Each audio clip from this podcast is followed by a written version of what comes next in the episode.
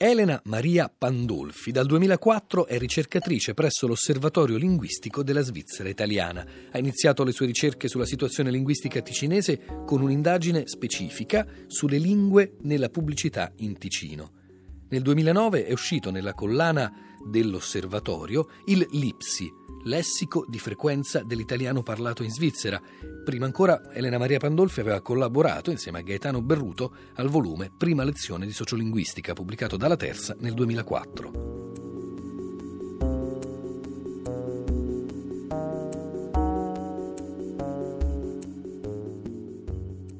L'Osservatorio linguistico della Svizzera italiana, OLSI, è stato istituito nel 1991 dal Consiglio di Stato ticinese eh, nell'ambito dell'impiego del sussidio finanziario della Confederazione Elvetica al cantone Ticino eh, per la promozione della sua lingua e della sua cultura. Eh, fu istituito grazie all'iniziativa di Sandro Bianconi e attualmente è diretto da Bruno Moretti e gestito da un'apposita commissione scientifica.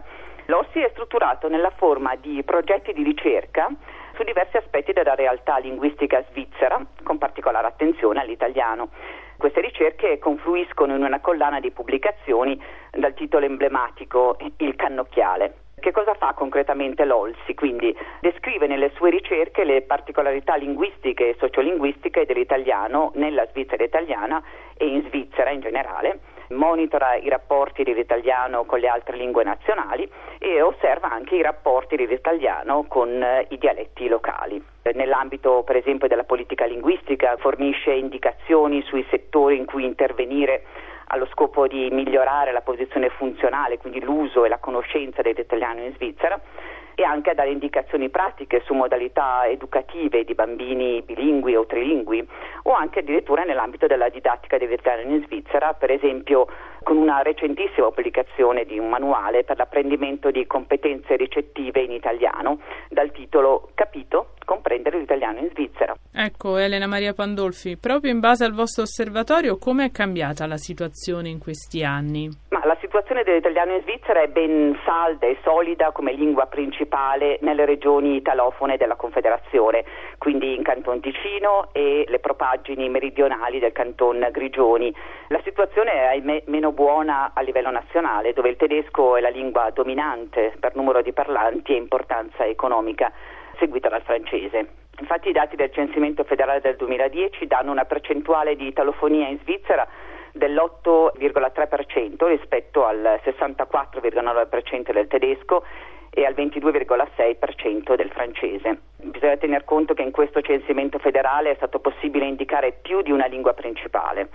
A questo proposito è decisivo il ruolo della legislazione nella tutela e promozione della nostra lingua nella Svizzera italiana e non solo. Pur essendo una lingua di minoranza, l'italiano in Svizzera gode dello stesso statuto legale del tedesco e del francese ma di fatto le sue funzioni a livello nazionale sono limitate. Infatti in contesti plurilingui l'italiano viene raramente utilizzato, mentre il tedesco, il francese e a volte persino l'inglese sono le lingue di comunicazione di gran lunga preferite.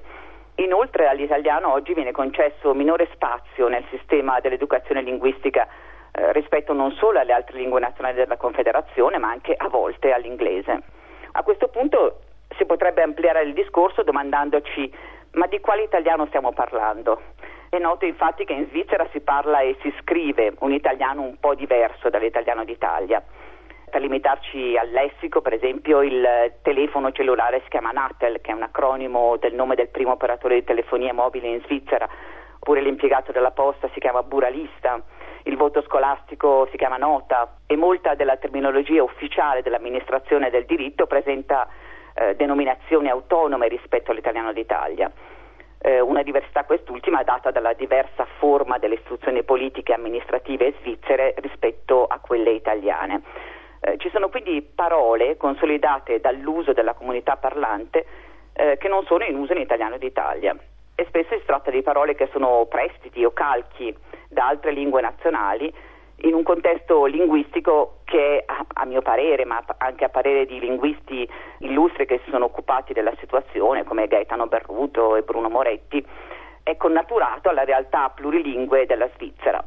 Per queste caratteristiche, dicevo, non si può parlare di deviazione dalla norma standard, non si può parlare di errori in questi tipi di espressioni, ma piuttosto di un italiano che ha una norma in una nazione diversa dall'Italia, quindi la, la Svizzera appunto.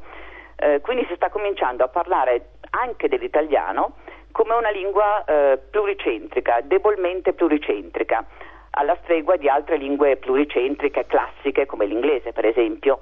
Eh, quindi nel caso del, dell'italiano con un piccolo centro eh, rappresentato dalla Svizzera e un grande centro di standardizzazione rappresentato dall'Italia. Elena Maria Pandolfi, per finire, qual è il rapporto proprio tra questa lingua italiana parlata in Svizzera e i dialetti a questo punto? Ma eh, mentre fino a una trentina di anni fa il dialetto in Ticino, un dialetto di origine lombardo come formazione, era sensibilmente più usato che nella realtà italiana del nord-ovest, oggi la situazione è molto simile. Secondo i recenti censimenti federali, circa il 30% della popolazione ticinese parla anche dialetto, soprattutto nell'ambito familiare o di più strette amicizie, più stretta amicale, in una convivenza pacifica con l'italiano. Quindi il dialetto spesso è vissuto come una risorsa espressiva aggiuntiva all'italiano, anche da parte dei giovani, anche nella pubblicità, nei blog, negli sms, quindi nella comunicazione, eh, come si dice, mediata eh, dagli strumenti elettronici e informatici.